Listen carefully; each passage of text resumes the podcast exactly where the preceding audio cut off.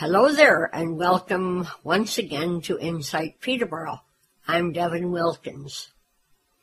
Insight Peterborough is a project of the Peterborough chapter of the Canadian Council of the Blind. You'll be hearing uh, a little uh, more about the CCB in a minute or two, but for now, just let me say that uh, the CCB has a Peterborough chapter, as you know, and if you want even more information about the CCB, you can send an email to ccbpeterborough at gmail.com. That's ccbpeterborough at gmail.com. Well, we have a, a busy uh, hour together. October is Cybersecurity Month, and we will be delving into that fairly extensively. But to begin with, this is also time for thinking, well, yes, thinking about Christmas. Leslie Yee, who is the chair of the Peterborough chapter of the CCB, is here to chat with us uh, about uh, how to get a poinsettia for our fundraising, our current fundraising project. Well, hi there, Leslie, and welcome back to the program. Thank you. And I hear that uh, the poinsettia sale is on again now that it's November. Yeah, already we're getting close to our close to our Christmas holiday. Yeah. Before yeah. we before we talk about that though, um, just in case there's somebody listening that doesn't uh, realize the difference between CNIB and CCB. Uh-huh. And I, I, I don't know, maybe it's just me, but I sort of feel like I have to keep hammering this home so that people won't, uh, won't come to the wrong conclusion. Yeah, can, no, I, I agree with you. Can you uh, tell us the difference between uh, the CCB and CNIB? So the CNIB um, is an organization, both organizations actually work with people with vision loss. But the CNIB is, is related now to our health system. So your doctor or optometrist uh, can recommend you to the CNIB if you are currently going through some vision loss in order to get some additional help, like orientation and mobility specializing in helping you learn to use a white cane. It could be types of sunglasses that work for you or magnifiers. So they give you that sort of help. There is also peer support help, vision mate help, things like that, where they have volunteers helping people what the Canadian Council of the Blind does is we have individual chapters in cities wherever a person with vision loss would like to start a chapter. And the chapters are run by people with vision loss, and we also have volunteers that are sighted um, that work work along with us. So we deal a lot in peer support. We deal in keeping active, so doing things like curling, uh, bowling, uh, any type of activity our members would like to do. We do um, coffee socials. We have meetings. We do our own fundraising. So we're we're mandated to do what our members would like to do. So we're self-governed. Uh, each chapter is self-run by its own members. And we do all the different activities and social activities that our members would like to be engaged with. And that comes down to the advocacy as well. So we all have some basic advocacy uh, needs and wants. So it's up to each chapter to advocate for vision persons with vision loss as they feel fit to do so as well. Mm-hmm. Okay. Yeah. So the the CCB is run more by people with vision loss and CNIB uh, is uh, uh, managed by people who happen to get hired. Yes, Yeah. exactly. Yeah. So the CCB, I mean, all of our members are volunteers. You're a volunteer member, but then you volunteer to do things within your own chapter. Yeah. There are no paid jobs within the CCB at a chapter level. No. And um, you're correct. The CNIB, all those positions are paid positions, and they're offering, which is partly too why they also now go through the health system, as well, because they're directly linked to rehabilitation for persons with vision loss. Okay. And so Peterborough definitely has a chapter of the CCB. And uh, what sort of activities do uh, does the chapter engage in? Oh, we do quite a bit actually. Mm-hmm. So, um, if we weren't in the midst of COVID nineteen, we'd be doing a lot. Yes. Uh, well, we do have our monthly meetings. We have a coffee social afternoon. We do blind curling, which unfortunately is canceled um, for this season only. And we've done in the past. We've gone bowling, and we've done other kind of physical activities of whether it's walking um, a path along Little Lake or uh, trying to get out for some activities. So we've done a lot of things like that. We also have our From the Blind for the Blind program that is ongoing as well right now. And that's our lending library of visual aids that we have. And we've been very fortunate to receive some really good donations towards that. And We've been able to pass along visual aids to people that uh, need them and perhaps weren't in a position to purchase them for themselves or just want to try something new before purchasing. So um, that's doing really well. And of course, we have Insight Peterborough with Yes. yourself, Devin, to help uh, spread the word about all things about uh, all things accessible. Mm, yeah, that's a good way of putting it. Yeah. Yeah, so um, we have that that we sponsor, and uh, it's doing well too. So um, I know we have planned for 2021.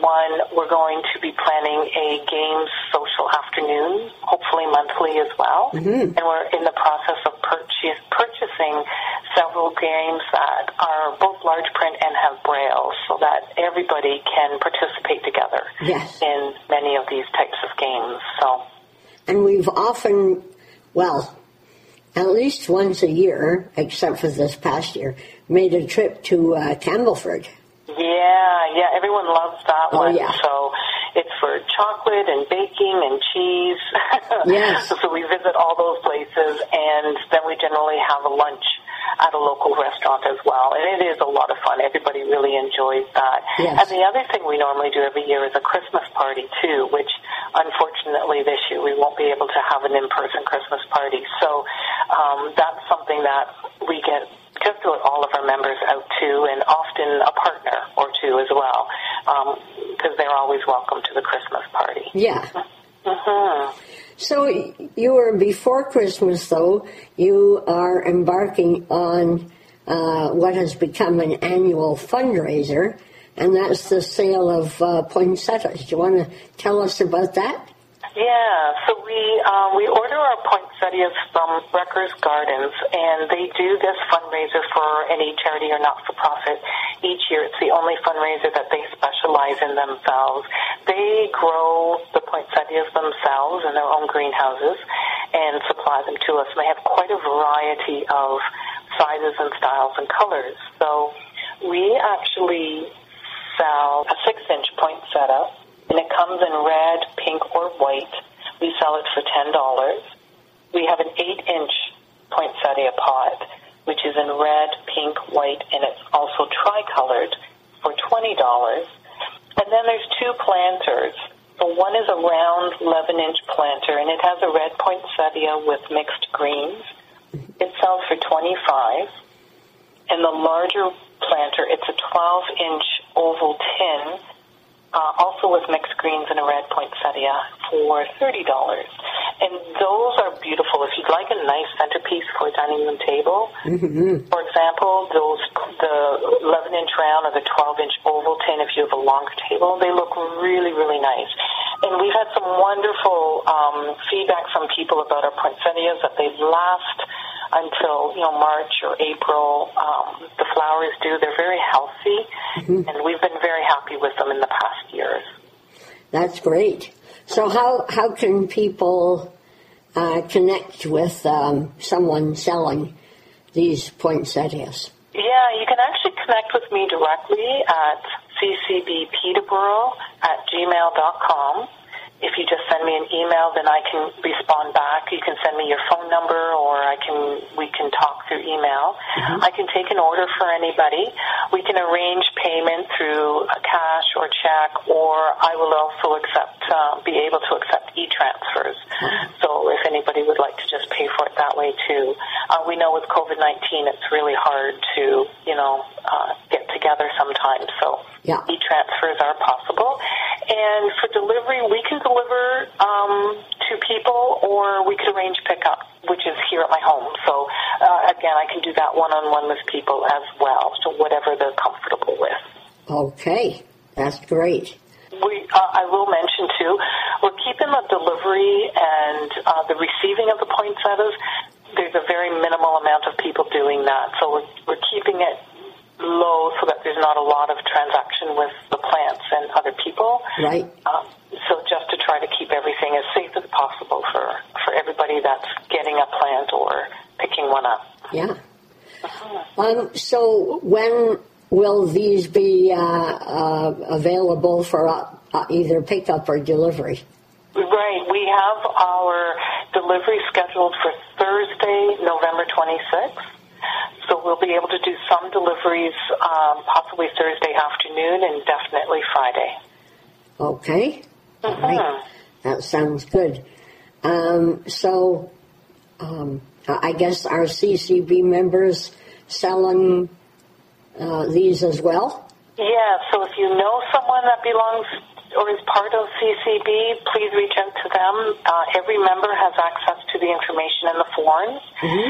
And if you're not sure, um, just send an email my way, ccbpeterborough at gmail.com, and we can make arrangements that way too. All right. Terrific. Is there anything else I should be asking about? Um, I don't think so. I, I, I think, um, yeah, just if, if anybody is, is interested in, in purchasing a plant instead of going to a store to purchase plants this year, they make great housewarming gifts as well. If you are going to send a plant to somebody or a family member, it's a nice way to do it as well, and then you're supporting a local not-for-profit at the same time. All the funds that we raise from any of our fundraisers stay within our chapter here in Peterborough, so they do co- do go towards uh, helping those with vision loss, our members, and our From the Blind for the Blind program isn't just for our members; it's for anyone in our community that has vision loss. So we um, we're happy to support that as well. Mm-hmm. Mm-hmm. Okay, and. Um, anyone wanting to get in touch uh, should uh, first uh, email you at uh, ccbpeterborough at gmail.com and you'll uh, set them on their way, right, to whoever exactly. they should be talking to? Yeah, if they want to talk to someone specifically, I can always make that connection for them as well. Yeah, okay. Yeah. Well, good luck with the uh, sale. I hope things go well for CCB Peterborough just like they have in previous years. Yeah, thank you, Devin. The other day, I was chatting with somebody from CCB, our chapter here in uh, Peterborough, and she was telling me that one of our other members had inadvertently locked himself out of his iPad, and uh, no one seemed to know just what to do. So I thought, well, maybe that's a terrific thing to talk to Kim Kilpatrick about, seeing that we're going to be at the beginning of November. So I uh, called her and uh, mentioned it to her, and she thought that we could get lots of information. So this is our monthly get together with Kim, and uh, she has all sorts of information for us. So here we are again, uh, uh, Kim, at the uh, beginning of a new month. Uh, I, I, don't know where the time goes, but uh, we have to keep catching up with it, don't we? Yeah, and we've had a time change now. Yes. We've gotten it through that. Mm-hmm. fall back time change. That's right. Yeah. Yeah. So, yes, yes, where does the time go? It just seems to go so fast. I know, yeah. Uh, so the other day, uh, someone was telling me that another blind person here in Peterborough uh, couldn't use his iPad uh, at the moment because he had forgotten the password to get into it. So we thought it might be a good thing for us to talk about passwords. Uh, I know I, I don't like them because I haven't. Uh, well, I have kind of established a way of of keeping track of mine, but um, just writing it down when I should is another um, situation altogether. How do you manage your passwords, Kim? Well, passwords is a great topic because I can't begin to tell you the number of times we've gotten calls or we've been helping people and they said, oh, I need to log in, you know, to my email or I'm trying to get, you know, into Dropbox or I'm trying to get into Facebook or whatever and then they say they don't remember their password or they try one and it doesn't, not the right one and so absolutely passwords, I guess the first thing is do not do a password that's like one, two, three, four, five, six, or yeah, zero, zero, zero, zero, zero. You know, A, B, C, D, E, F, G, or something. Because apparently a lot of people do that, and it it can be a big problem if someone is able to, you know, to hack in. Like, think if he had the password zero, one, two, three, four on his iPad you know, someone could try it and they could get in. They could have his, you know, his his email, his account. Like, you know, they could have everything in someone's system. So, you really, it's really important to do password, have them, but it's really tricky. First of all, to pick something that you can remember, that you can also enter easily for use in whatever way, and that you can. Um, and that you can keep track of. So I don't. I do a few things. One thing, because I'm a Braille user, I tend to Braille my passwords out, mm-hmm. and even credit card numbers. Also, like credit bank card numbers, credit card numbers, um, OHIP number, like different numbers that you may have to give people, like your social insurance number. You don't want to have that lying around that someone can you know, you don't want to have a word file that says Devin's social insurance number is blah blah whatever. Yeah. You know, because someone could hack your computer and they could have everything. Sure. So I usually do braille them out. So mm-hmm. I I got a bunch of those index cards, like recipe cards, you know, like those from yep. Staples or wherever. Card stuff. So they're a bit thicker. They're a little bit thinner than braille paper, but they're thicker than um, than just paper paper. Yeah, yeah. And I braille them on there. I braille passwords on there and keep them in a little tiny binder that I found that fits them. You know, like it kind of fits them and That's that way I have them all in there. And I figure like a blind person, yeah, they might be able to read them if there was a blind criminal or something, but otherwise no one would uh, no one would be able to get at them. So I try to do it as soon as I create it, if possible. Because That's a good idea. I know what you mean. Like you create one, you oh, of course I'm going to remember that, and then the next thing you know, yeah, what in the world was that? I don't know what it was. So that's one thing I do. Um, one thing, some people also, I do put them in my Apple keychain. So on your iPhone, you have something called keychain which oh. is like a password um, protected protected file. Mm-hmm. So if you turn it on, um, it's going to put them in there, and they say that that is really quite safe because Apple keeps it quite safe. Mm-hmm. So if you start to type something in, there's a button above your keyboard that says passwords, and you can pick your password to put in there. But in order to do that, you have to use Touch ID, Face ID, or your passcode. So, like you know, you you have to you have to know your actual passcode for Yeah. getting into your phone or your iPad Yeah. into that. But that is that is quite safe.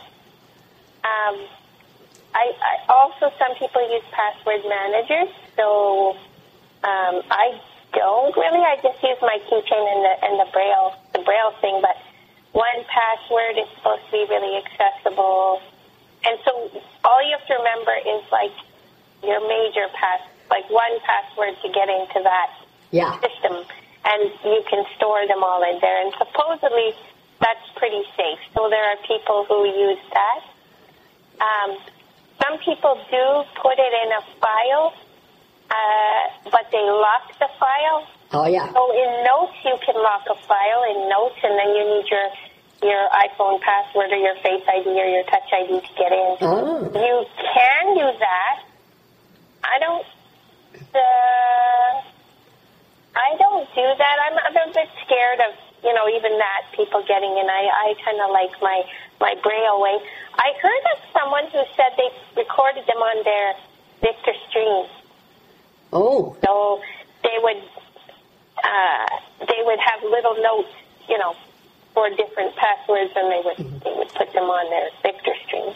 You know, like read out their Yes. credit card number or their password for whatever. And for some people, that works that works okay for them. You know, like if they don't know Braille and they you know they just want to use audio. Yeah.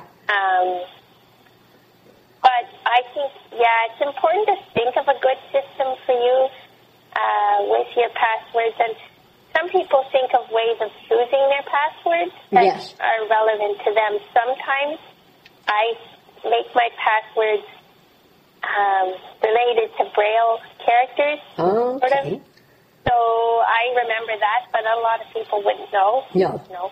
Uh, or related to like things you would know, but other people wouldn't maybe know. Yeah. Um, like if you sign your email Devin and Frankie, so your dog's name is Frankie, I wouldn't make your passcode like No. Frankie No. necessarily, but you could make it one of your very first guide dogs or Yeah. I don't know, like the, your first teacher's name or some, something that you might know that other people might not know. Right. Um, is good to, to, to create your password.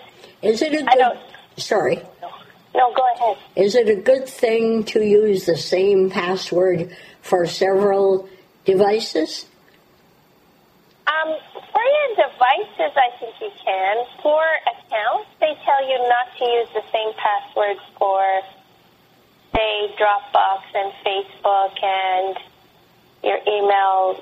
You know, because if someone got one, if they got them all, then that's not good. But I think for your device, like I think for your PIN code for your computer, if you lock your computer or your your iDevices, I think if if it's one you know and you you're going to remember it, I don't I don't see there being a problem. I've done that before where I've used the same passcode for my for my phone. I guess the trick is um, when people are new to a device. So, say your friend's iPad, for example. Mm-hmm. It takes a while to get used to how to do the passcode. You know, like Yes. how to enter. Yeah. Well, when you're new with it, that's hard in itself. So a lot of people at first they they don't turn it on because they think, well, I'm already just trying to get used to this phone, so I'm not going to also mess with the you know the passcode. Yeah. Mm-hmm. So they'll leave it off, which is which is okay, I think, at the beginning. But once you start to get into having more things on your phone, so say you do have a Facebook account on your phone, say you, especially if you have Apple Pay on your phone, Mm-hmm. something where you're using your phone or your banking app, or you know, once you start to get into using it more, I would really suggest that people do put the passcode on their phone because and the and the fingerprint ID or the face ID Mm-hmm. um, if they have that availability. And I worried a lot about Face ID um, when I first heard of it because I thought, oh, how's a blind person going to do that? It's not, you know, it's not going to work like this. Yeah. Finger is better. Like I, I do like the fingerprint better, but the face works, and even um, my laptop has it now, and Oh. and it says looking for you, and then found you. Like I don't notice that it doesn't find me. Oh, yeah. I would recommend um, that you do it and that you, you know, you don't be afraid of um, Face ID or Touch ID uh, if you're using that. Do you use that? No, I don't. Yeah. Uh, I know we tried when I first got my phone. Um, we tried to do the fingerprint, but for some reason it wouldn't register. I don't know why not. Oh, I've heard of that with people that play guitar Oh, um, a couple times, and I've heard of it with. Someone told me they were diabetic and they were doing a lot of um, finger pricking. Yeah, yeah, yeah. And Yeah. they said, I wonder if that's why my finger doesn't register. I don't know. Yeah. I know we tried several times to do it and it just wouldn't work for some reason. But you're able to do your passcode okay and everything, right? I haven't got one yet. Oh, yeah. I know, I'm bad. uh, on i iDevices, I think you can have a four or a six digit. It used to just be four. Okay. Um, so you can pick up four. I have a six now. Like I took a six digit after a while when I got really used to it. But you can, I think you can have a four, and I have a four on my laptop, like a four digit passcode on my laptop. Oh, okay. Yeah. Um, I don't know why I set that up. I guess laptops more than desktops. I guess they ask you for those when you're setting it up, and so I did. Yeah. Um, and that seems to work okay. It has a it has a fingerprint that doesn't work very well, but the the passcode always. hmm Oh, well, that's good. Yeah. Yeah. Yeah. Any any other um, precautions people should uh, take with regard to passwords? Well, I wouldn't share them with people unless um, there's a really good reason to do that. Yeah. Like, you know, I wouldn't say, "Oh, yeah, find me and my password is whatever." Like, if possible, like if you really trusted in someone, your family member that you're with. But you know, you sometimes hear stories about people, you know, getting people's passwords and Yes. you know, doing things like posting things or but the other thing and and I know this has become uh, a concern in the last several years is if someone dies or they're in a bad accident other people can't get into their device right so Yeah. um, it's possible that you might want to let a family member know um, where your passwords are, if they're if they're printed, or maybe what your password is to get into your phone. If Yeah. Something happened to you and you, you know, like they need your email to tell your coworkers Yeah, that's right. that you're that you're in the hospital or something happened because you hear about people that you know that their social media accounts are still active and the family members want to get access to them and Yes. let people know but they don't know how to log in and they can't Right. I understand companies saying I'm sorry I'm not giving you that but at the same time you know of all the things we used to think about when we were thinking about grieving and mourning people and also um, you know dealing with someone who's all of a sudden you know been hit by a car or something Yes. now it's added to it as oh your device and like how in the world okay how is someone going to get access to the things they need in your device so Yeah. um, it might be something to think about with trusted people like maybe write it down for someone and say listen you know That's right. passcode for my uh, for my device. And the other thing with us, though, of course, so for me,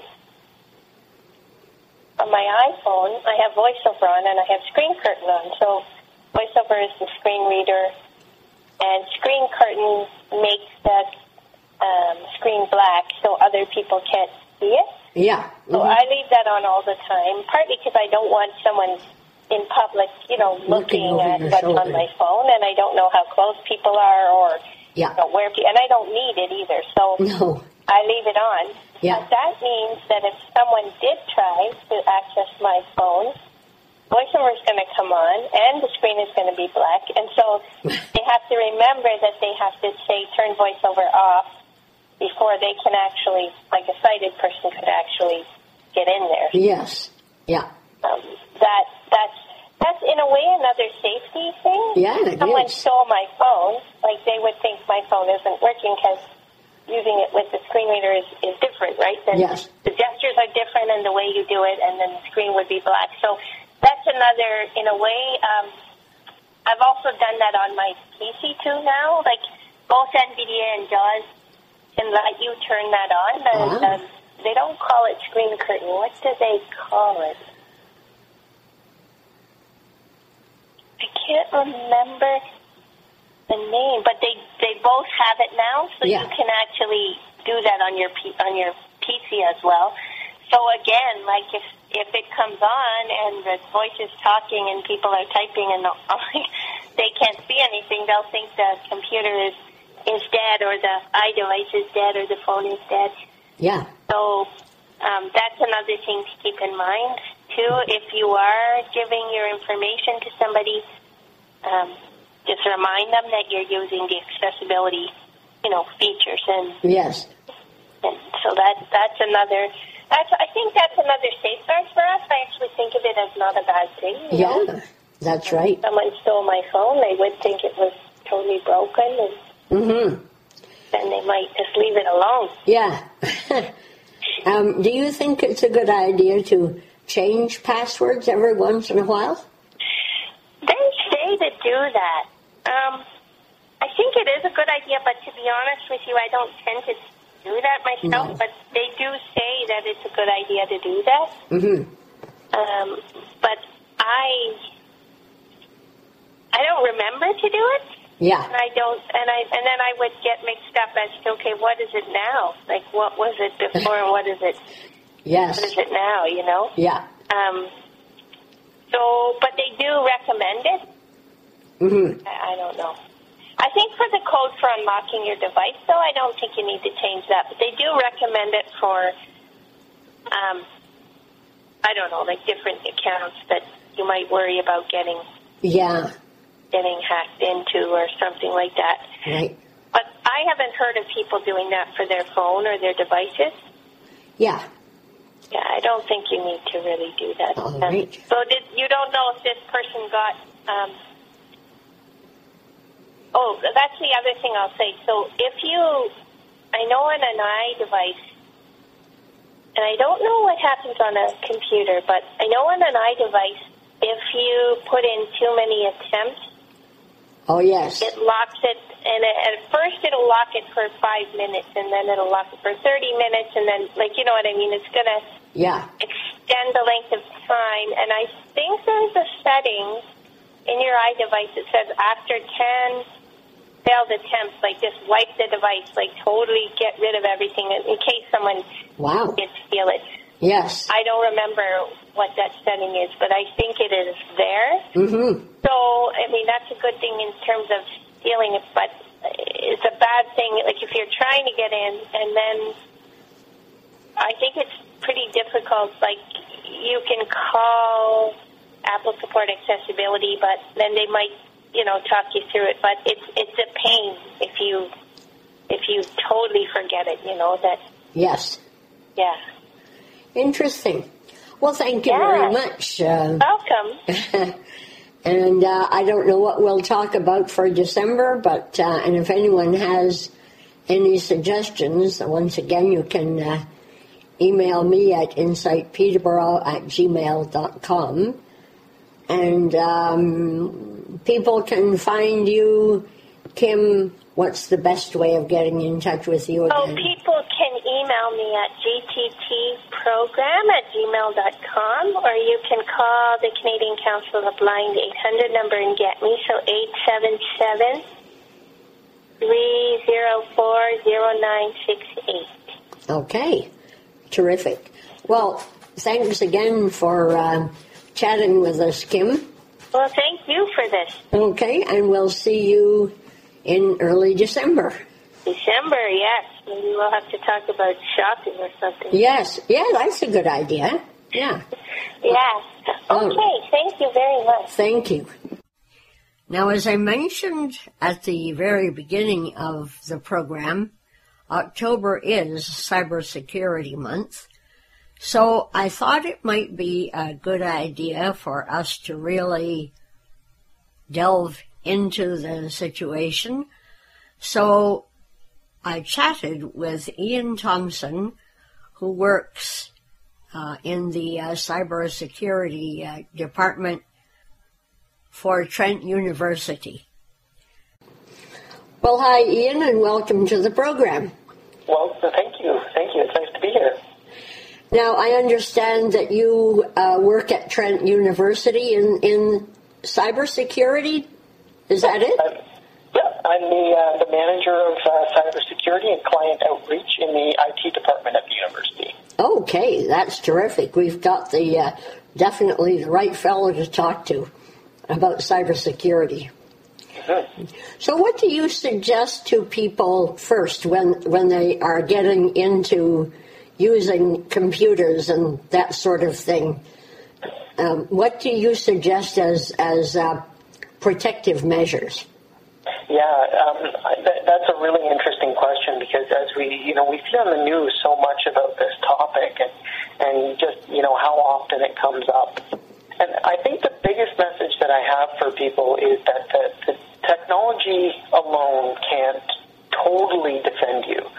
Um, a lot of what we see is, you know, they're tricks, they're scams and tricks, and they're just coming through the computer. Um, but they're not they're not really you know very technical scams. It's more about trying to trick you into doing something like clicking a link uh, or you know entering your personal information online. So the most important thing that I would say to, to uh, everybody listening is that you, you have to be sort of aware of what these issues are, learn how to spot them, um, because the technology itself can't always, you know, it, it doesn't always do the greatest job of uh, picking out those those scams that are more social. Mm-hmm. Yeah, so I think that's probably the biggest. That said, there's lots of great products out there on the market, and it doesn't necessarily hurt to have um, a good virus scanner or, or a good um, a good malware scanner on your device. I think that's still very important, but mostly it's, it's being aware of the tricks and the scams that are out there because I think those are the ones who think that can really hurt you uh, financially. Yes. I have, um, I, we do get a lot of, of spam, and right now I have something that comes through almost every day that's admin, and it doesn't really say who it's from. So I'm I'm uh, kind of leery of checking out, even clicking on those emails. Yeah, absolutely. Uh, one thing with email for sure is that um, it's really easy to make it look like it's from anybody you want. I mean, that, that's really trivial uh, to do that. So a lot of the times they try to fake the email to make it look like it's from somebody important or from, you know, your system administrator to try and get you to open it. Um, when in reality, it's, it's really just a scam trying to get you to click a link or, or something that's not legitimate at all. Yes. Do you think it's a good idea for people to do such things as banking and shopping online? Yeah, I, I, I absolutely. I mean, I bank online and shop online myself, and, and the banks and the, the large uh, companies have done a really good job at trying to keep things safe. Um, what you want to be aware of is, is um, you know, uh, risky behavior, like entering your credit card or your personal information on, you know, outside of sort of the mainstream websites. Mm-hmm. Um, or you know, um, knowing the, the banks are actually really great at giving you security tips. So reading those and making sure you're not, you know, uh, entering it into some other website that's not like your bank but looks like it. Yeah. If you're if you're actually using like the bank's website or Amazon.com, those are all very safe and very well protected. Okay, that's good to hear. Um, this close to the shopping season. Absolutely. Black shopping. Friday's coming up, so Yes, I that's we're sure. all shopping online a little bit more now that the pandemic's, uh, you know, so so uh, once again uh, troubling us all. So yeah, absolutely. Yeah. absolutely. And uh, I understand there are also uh, schemes like uh, phishing schemes that people should be careful of. Yeah, phishing is where they try and send you an email that looks like it's from a legitimate source. Ah. But what they're trying to get you to do is click on a link um, and either give up your password, which of course they can use Yes. uh, to break into some of your sites, um, or to install something on your computer that could, you know, potentially hijack it. So, Yes. um, yeah, very, very common. Um, I think uh, I read a statistic somewhere that said that uh, phishing was up 200% since the start of the pandemic. Oh my goodness, that's Yeah, awful. so, so quite a sizable increase for sure. Yes. Yeah. Uh, not long ago, I got an email from somebody uh, out in Fresno, California, and uh, she wanted, uh, in the email, it said, uh, I wondered if you could pick up some uh, greeting cards for me. Well, th- that was just so out of character. And how was I going to get them to her in Fresno, California, when I'm here in Peterborough, Ontario? So um, I wrote to a, a mutual acquaintance and said to her, "Do you know if Tony is is okay? You know, uh, she's uh, got everything together, does she? Uh, she wouldn't want me to be picking up greeting cards, would she?" And uh, Jill told me I should just delete the whole thing. So, uh, and I also received uh, an email from a, a mutual acquaintance for you and me, that being Andrew, the president of our amateur radio club, and he said in the email, which he didn't send, of course, that he needed money. So I think we have to be careful of those things too, don't we? Oh, absolutely, and, and that's a, those are both very common schemes. Um, in, in the first one with with the greeting cards, what had happened was that person probably had their own email broken into, um, and, and the scammers do that because they think it's going to be a lot more believable if it comes from someone you know. Right? Yeah. They don't have to try and it. Um, in Andrew's case, it's it's really easy to figure out who the president of the club is because I, I, I would bet that information is just publicly listed on a website somewhere. Yes, it is. Yeah. So it's it's really easy for the scammers to get access to this kind of information, and, and it's all about trying to make the scam seem more believable. Mm-hmm. Yeah. It's true. Yeah. Sorry. No, I was just going to say it's really interesting. I, I mean, it's terrible that they have to do these, these kinds of things uh, to us, but uh, from a professional point of view, it's it's quite interesting to see the, the lengths that they go to. Yes. It is too bad that they waste time on things that won't continue to, to bring them a satisfaction instead of turning their minds to more um, creative uh, activities. Yeah, yeah, Yeah. absolutely. A lot of these scams actually have origins in um, things like uh, organized crime, or they come from areas of the world that are, uh, you know, very criminal, uh, um, criminal uh, culture Yes. places. You know, where crime rates are a lot of highest. Sorry, that's what I was trying to say. Um, so uh, yes, it's very unfortunate um, that you know that, that these scams propagate from these areas, but that also is what makes them so hard to police, um, given the international aspect of them. Yes. Let's stay with computers for a minute, like desktops and laptops. And um, are there any uh, products or virus detecting websites that you would suggest or recommend to people to install? Yeah, there's there's a whole bunch of great products out there that, that do this, and they're they're sort of the big names that you might expect uh, that you see online. McAfee and Norton and Trend Micro and so Sophos are all uh, big name brands. What I like to do, and it might actually save your listeners some some money, is is I like to shop around uh, for a lot of those big players. Watch what comes over in, in the Black Friday sale or the Boxing Day sale, and find find one of the ones that you know gives you five or ten copies of it for a low price, and then you can sort of pool with your family or your friends, and you can all get protected at a really, really, really good price. So, Yeah. but technology-wise, they're all fairly similar. They all do uh, fairly. It's kind of like asking people what, what, whether they prefer PCs or Macs. You know, there's varied opinions on either side. Yeah, sure. Um, but they but they all they all work uh, quite well uh, along those mainstream. And if you watch out for the sales and the multi packs, you can usually get some good protection at a really good price. Oh, that's good. And what about um, protective uh, websites for um, smart devices? Are, are they similar to Norton and McAfee and that sort of things?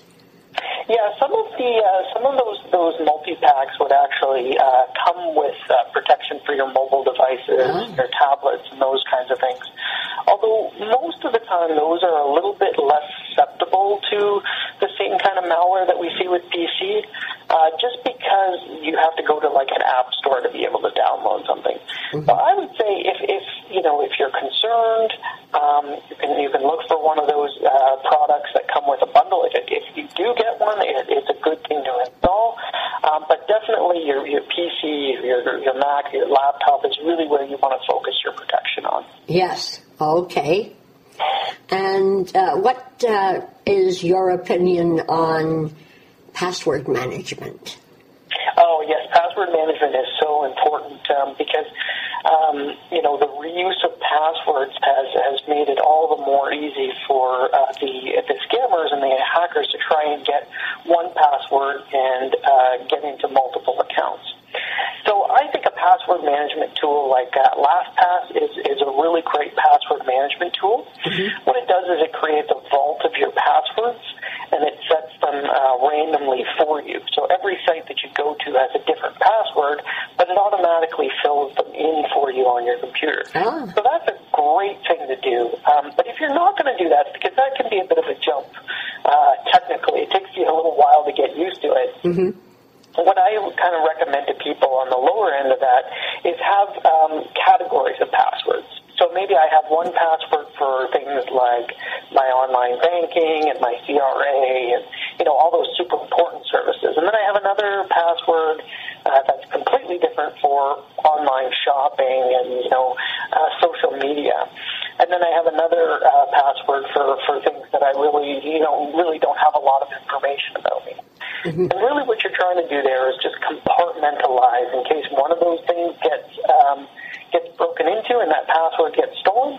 It doesn't really affect some of the uh, the more important stuff. Oh, okay, that's a good idea. Where where do you, if they don't use something like uh, LastPass, um, where do you suggest storing passwords? Yeah, my my parents uh, still have all their passwords in a little book by the nightstand. Oh, and from a technical perspective, I mean that's pretty safe, right? Um, yeah, so, that's true. you know, you have to worry about something like that being physically stolen, but um, you know uh, that that's not a bad way to, to do it either. Certainly, from the technology side, the, the more that you, the more the different passwords you have, the better. Yes. And uh, I don't imagine you suggest uh, passwords like uh, one, two, three, four, five. no, actually, I uh, I teach part time at Fleming, and we actually do exercises where we try to uh, crack those those types of passwords. And anything numerical or based on a dictionary word Oh, yeah. uh, can be cracked relatively quickly within within a, an hour, certainly. Wow. Um, so what I recommend always is you know random series of, of numbers and letters and special characters. One good trick if you're if you're really stuck to try and remember passwords is think of a line from your favorite song and Okay. make that your password because it it really gives you a lot of length, right? Mm-hmm. And it's one thing being sort of strung together, so it's not a dictionary word. Right. And then you'd probably have to stick a couple of digits somewhere in the middle. Absolutely. To make sure you're you're satisfying those complexity requirements. Maybe just something as simple as an exclamation mark at the end, or a, um, a, a number instead of spelling out the words like number four instead of F O U R. Oh, yeah. Mm-hmm. that sounds good. Uh, any other tips that you might like to pass along? I think uh, I think just just again just being aware of what's out there and, and putting things in context. You know, you mentioned that that scam with um, with your friend with the, the greeting card. Uh, mm-hmm. Just just sort of being aware of context is really key. You know, would my bank really want me to click on this? Does this person really want me to do this? Um, I call it think before you click. Oh, that's, that's, a good way to remember it. Yes, definitely. Trying, trying to avoid that knee-jerk reaction sometimes can can really save you a lot of headaches. Yeah, sure. Uh-huh. Yeah. Uh, not too long ago, I got a an email saying that someone had been hurt in a, another country, and uh, could I send uh, or wire some money to uh, help that person get back to Canada? So instead of uh, doing that, I checked with other mutual friends, and he wasn't out of the country, and he certainly wasn't injured. Yeah, so, yeah. yeah, very common. Yeah. Those those kinds of scams, eh, they'll they'll really they'll try anything to try and get it. And most of the time, it's money is what they're after. So, yes. Mm-hmm. Yeah, for sure. And uh, the calls that you get uh, about there's something wrong with your computer, uh, definitely oh. Just hang up. Right? Yes, absolutely. Yeah, any of those ones. I mean, I, I've CR, CRA, I'm not, you can't see it, but I'm making air quotes. Um, called me and told me I'm going to jail so many times. You know, oh yes, Microsoft says there's something wrong with your computer or Google. They don't call. no, no. so uh, yeah, just hang up on on all of those. You know, if it doesn't yeah. sound right, chances are it's not. No, that's right. And there's really no sense in uh, trying to continue the conversation with them or anything like. Uh, try to um, pull a gag of your own either, because it's only just a waste of time, isn't it? Pretty much, yeah. I mean, yeah. They, they have banks of these and call centers that just do this sort of all day long. So, I mean, you can waste a little bit of their time, but uh, ultimately it's not going to really help you very much. No. Well, thank you very much for chatting with us. Uh, I think. Um, going over this every once in a while is a really good idea, and I appreciate the fact that uh, you agreed to uh, chat with us about that. No, no problem. Thank you for having me. It was uh, it was great to spread a little bit of knowledge and a little bit of awareness uh, with all of your listeners today. Okay, that's great. Well, that just about does another edition of Insight Peterborough. I do want to take a minute, though, to remind you once again that I would really like to do a special on the medical use of cannabis. So if you have tried it and you liked it and you continue to use it, maybe you would send me an email let me know that and we'll get in touch and do a very short interview. If you tried it and don't didn't like it. Maybe you could do the same and let me know why you didn't like it. Did you have any adverse effects? So uh, once again, the email address is insightpeterborough at gmail.com. Insightpeterborough at gmail.com. And that does bring our uh, episode today to a close. Thanks so much for listening. Be good to yourselves this week, and we'll talk soon. Bye for now.